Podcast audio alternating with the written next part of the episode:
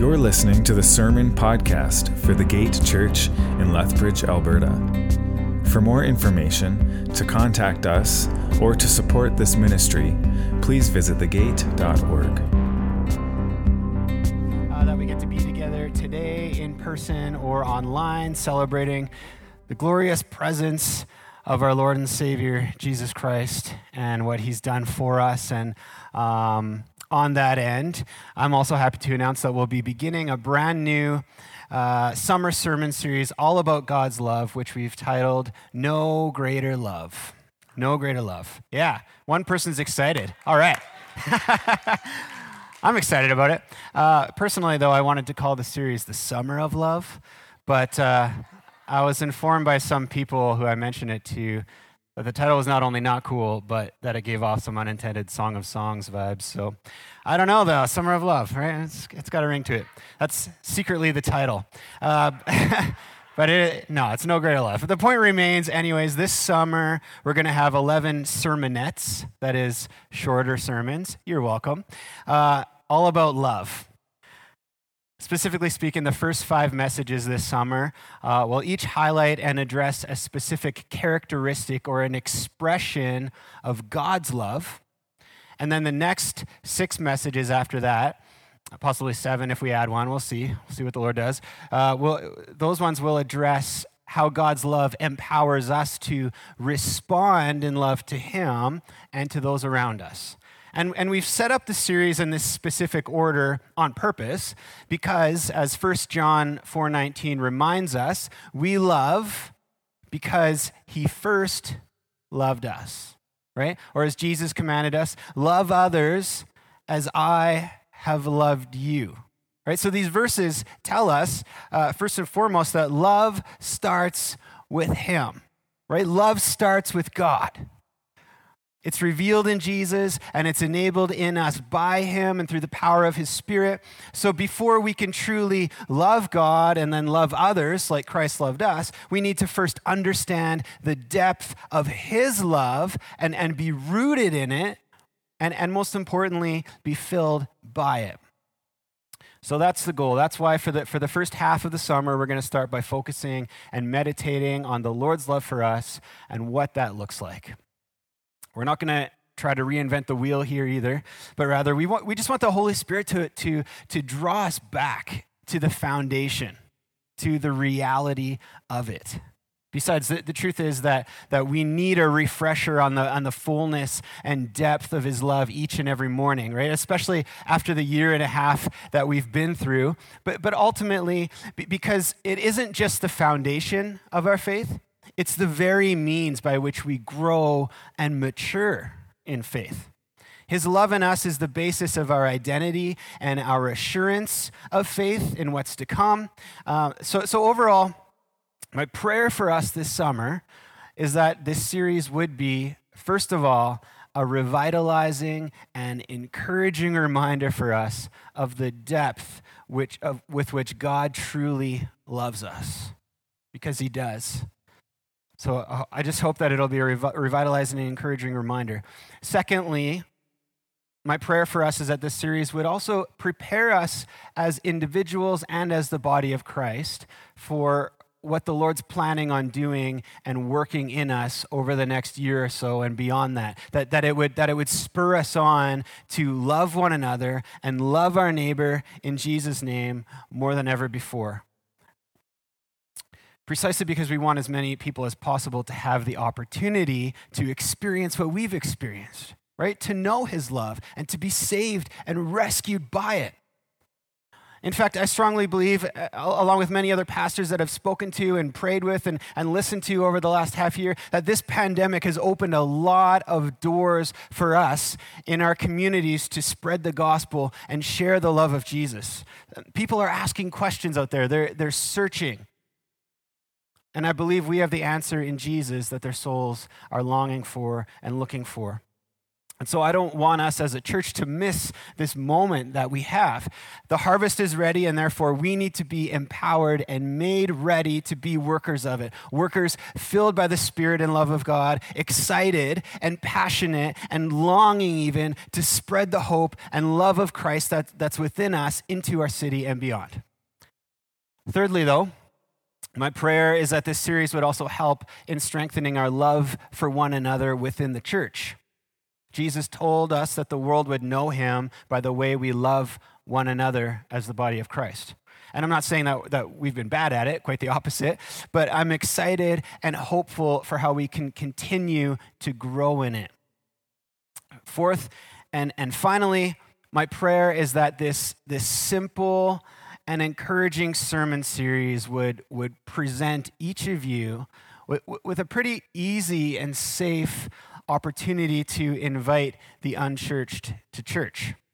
Simply put, if you know someone who, who doesn't know the love of Jesus, a friend, a family member, a neighbor, a, a coworker, a classmate, whomever, if they've never experienced or, or heard about the love of Jesus and you love them and you want them to know it, then I would encourage you to invite, just invite them to, to join us this summer or, or to even just watch our services online so that they can encounter uh, even a glimpse of the truth and hope of God's love as well.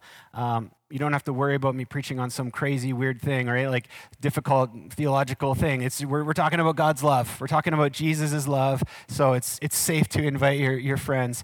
It, I mean, it's always safe, but this is especially safe to invite your friends to, to join us. So to sum it up, the goal for this series is to grow in the knowledge and the depth of the love of God, to be equipped in love as workers of the harvest, to grow in love as the body of Christ, and that it would be in and of itself an opportunity to introduce the lost to Jesus. So I pray that we, as the church, can, can, can really get behind this and, and can become just as excited about it as I am. Um, and in the same vein, I pray that we would never grow bored or apathetic in hearing about God's love for us, but that each and every time that we do, it would make our hearts full and bring us to our knees with, with thanksgiving and rejoicing. Amen? Awesome. Well, I'm excited for what God's going to do this summer. And uh, as some of you may have already guessed from the title of our series, which is No Greater Love, um, that the verse which will be the basis for our theme this summer comes from Jesus' own famous words in John 15 13, when he tells his disciples, No one has greater love than this, that someone would lay down his life for his friends. Let's, let's pray before I, before I get going here. Heavenly Father, we thank you so much. We thank you so much for your love for your mercy, for your grace, for your compassion, for your justice, Lord. We, we thank you so much for who you are and that you've called each and every one of us and invited each and every one of us in the name of Jesus to come before you and experience that love, Lord. And as we as we go through your word and as we, we discover and, and remember the depth with which you love us, Lord God, I pray that you would stir up our hearts, make us passionate for your name, make us. Uh, strong. Strengthen us, Lord, in your love that we may persevere and go forth and, and be lights and be examples and vessels of your love in this world, Lord God. I thank you so much for what you're going to be doing this summer in us, how you're going to be speaking in us and moving in us. Holy Spirit, I pray that you would, you would fill each one of us, that you would open our hearts to receive and to be empowered to go forth, Lord, to love you and to love others as you have loved us. We pray this in Jesus' mighty name. Amen.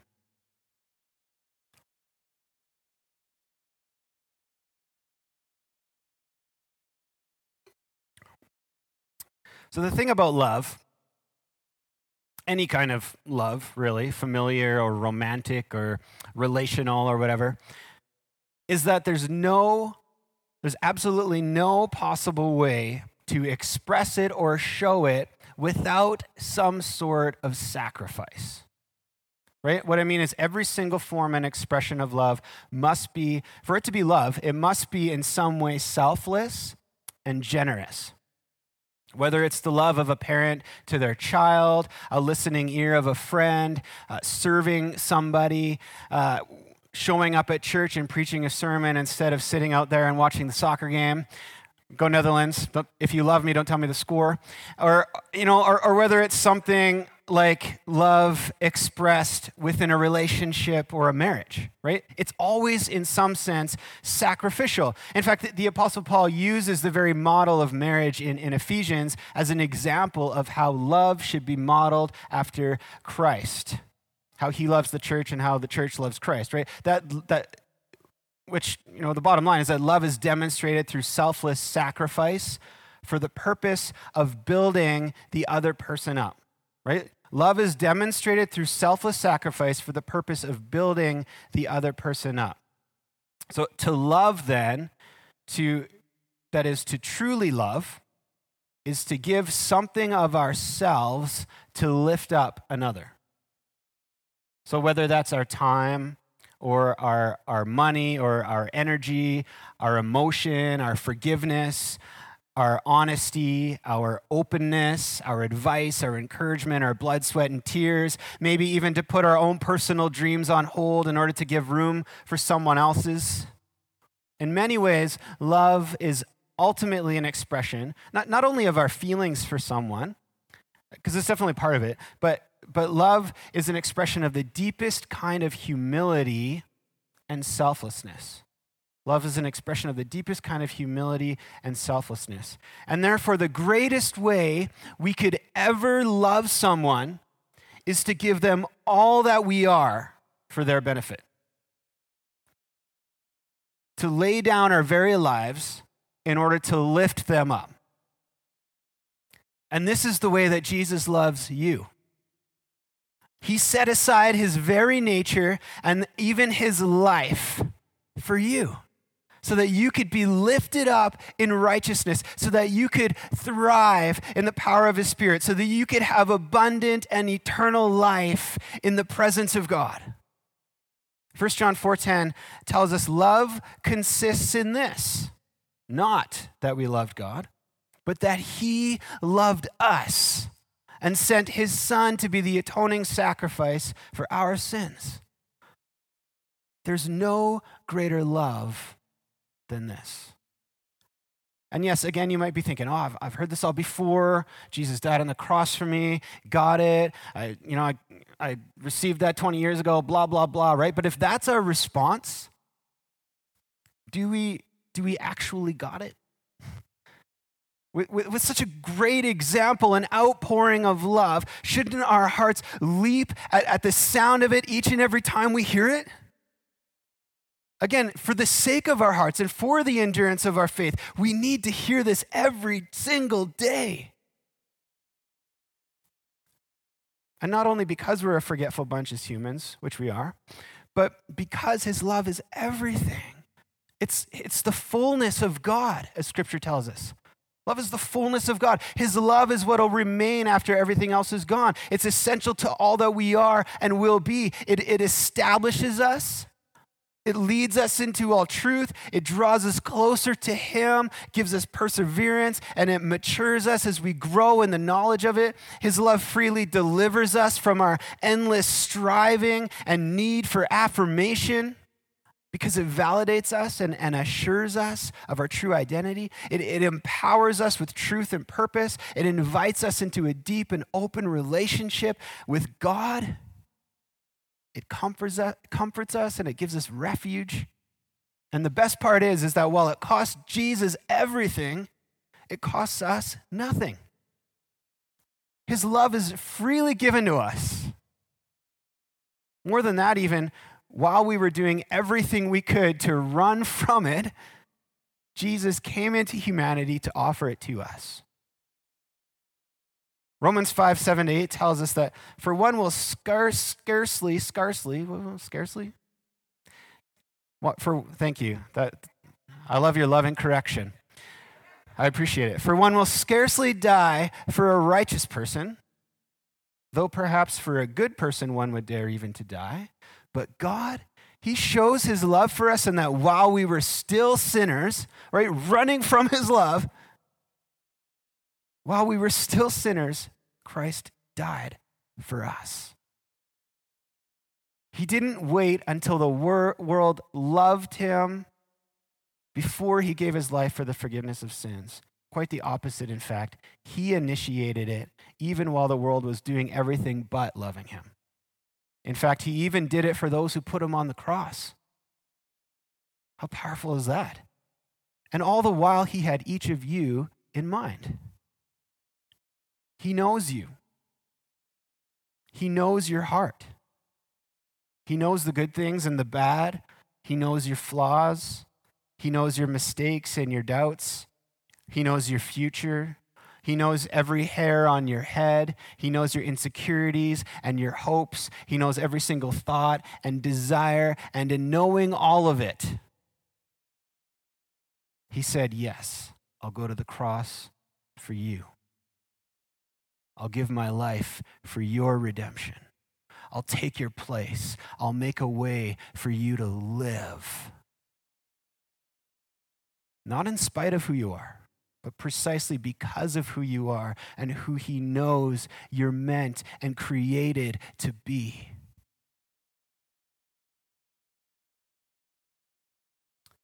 You'll never experience or know a greater love than this because there is no greater love. You know, people always depict Jesus' love as this, te- this like cheesy, touchy feely kind of love. They're like, oh, Jesus, oh, you know, like, and, and while it is compassionate and, and empathetic, it's also pretty hardcore, right? It's, it's intense, it's powerful, it's glorious, it's holy, it's sacrificial, it's bloody, it's all of Himself, it's His life. He humbled himself and he chose to lay it down for you. And it wouldn't be true love if it was forced, would it? No, Jesus chose to do this for you and for me. He chose to do it before the world even began. He knew, he knew sin would, would enter into the world through disobedience. Right? He knew we'd become separated from his presence and his glory because of it. He knew we'd be prone to selfishness and that we'd be enslaved to the darkness of our own disparity and greed and pride, searching for identity, for affirmation and validation, looking for satisfying love and everything but God, including ourselves, but never fully finding it. Be- before we were even born, he saw each and every single one of us in our darkest hour, knowing we'd never be able to find our way out. And so, as he wept at our plight, as he, as he raged with fury at the power which sin and death held over us, held over our souls, as he raged at the evil which deceived us, Jesus, in his mercy and compassion, with the inevitability of the cross before him, decided that yes, I do love them I love them with all my heart and soul and mind and strength to the point that I'll shed my blood, give my life, even go to the depths of hell and back, not only to rescue them from the judgment and penalty of their sin and the power of death, but in order to renew their hearts and invite them back into the arms and family of God. Ephesians 1 48 says, For he chose us in him before the foundation of the world to be holy and blameless in love before him. He predestined us to be adopted as sons through Jesus Christ for himself, according to the good pleasure of his will, to the praise of his glorious grace that he lavished on us in the beloved one. In him, we have redemption through his blood, the forgiveness of our trespasses, according to the riches of his grace that he richly poured out on us with all wisdom and understanding. That's the depth and power and awesomeness of Jesus' love, which is lavished upon us and richly poured out on us by his grace. It's a selfless love It's a forgiving love. It's a compassionate love, a tearful and empathetic love, a, fa- a faithfully patient and enduring love, a furious love, an unconditional love, a freeing and life changing love, a generous love, a victorious love, a saving love. It's the greatest love. And for those who receive it by faith, it's sealed within us through the gift and power of His Holy Spirit, who continually reminds us of it and empowers us to walk in it. And if you've never experienced this love, this, this transforming and saving grace, then now's the time Now's the time. If you confess and believe in the name of Jesus by faith for the forgiveness of your sins, then you will be saved. Set free from your guilt, from your insecurities, your constant striving for approval and affirmation, from your anxieties and uncertainties about not knowing whether you've earned God's favor or not. Because through Jesus, who paid the price for you and stands in the gap for you, you can be confident and assured in the fact that you're deeply loved, that you're freely and joyfully welcomed into His grace and filled with the Spirit. Believe in His name, and you will know that love. On that note, I'm hoping to do a baptism service later on this summer sometime, hopefully in August. So if you've given your life to Jesus and you want to take that next step of baptism, then let me know and we can rejoice over that together as well.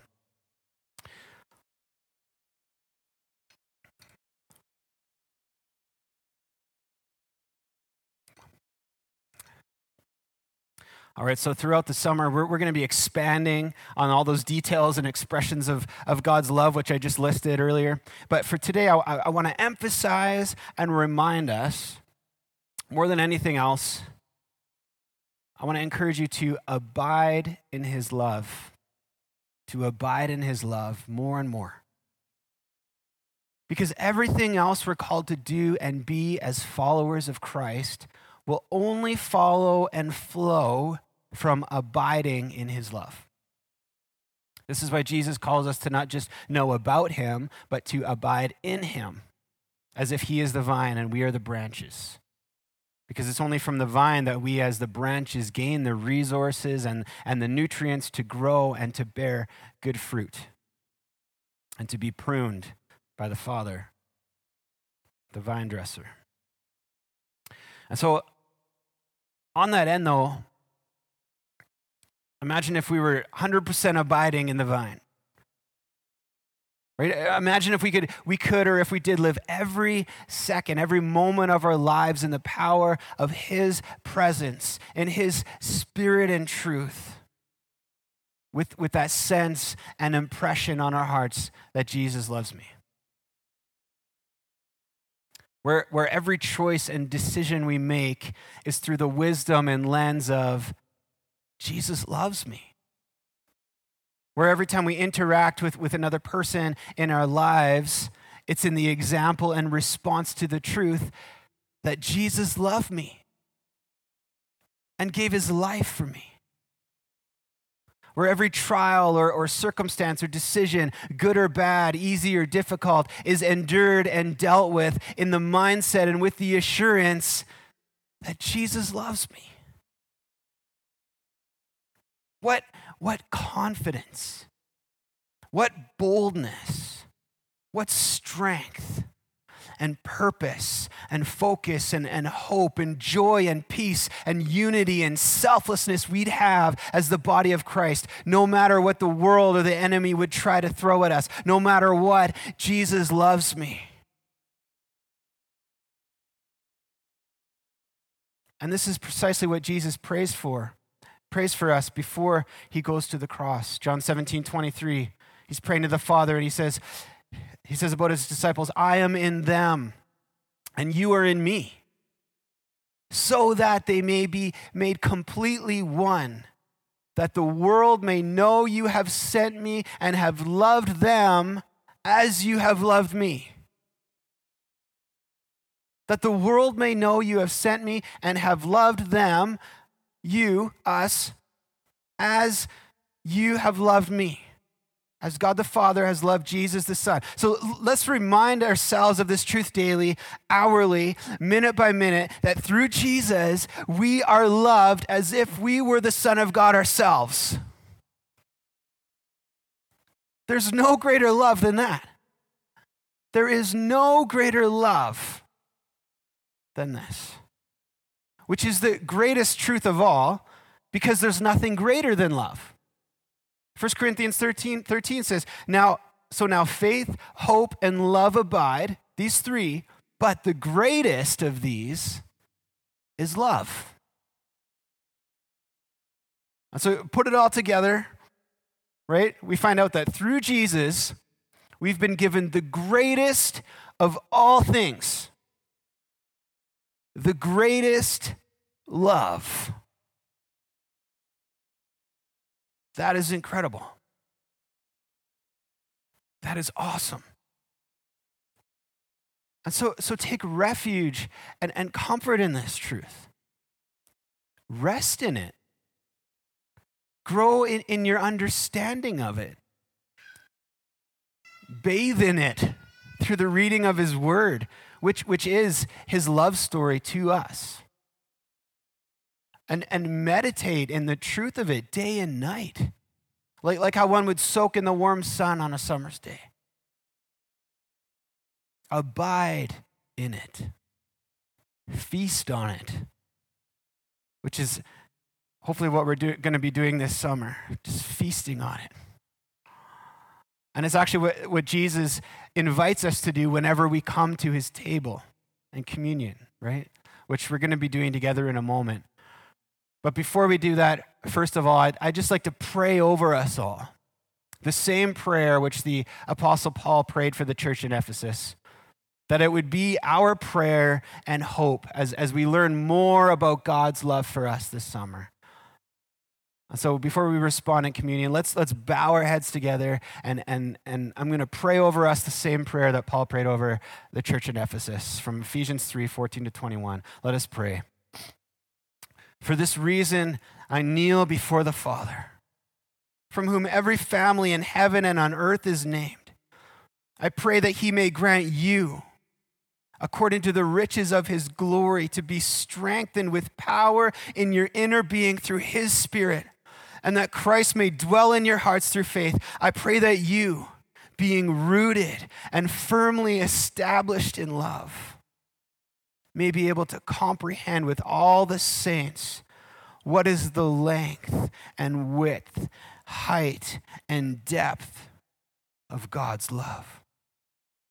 And to know Christ's love that surpasses knowledge, so that you may be filled with all the fullness of God. Now, to him who is able to do above and beyond all that we ask or think, according to the power that works in us, to him be the glory in the church and in Christ Jesus to all generations, forever and ever. We pray. Amen. Amen. That is our prayer and that is our hope for this summer.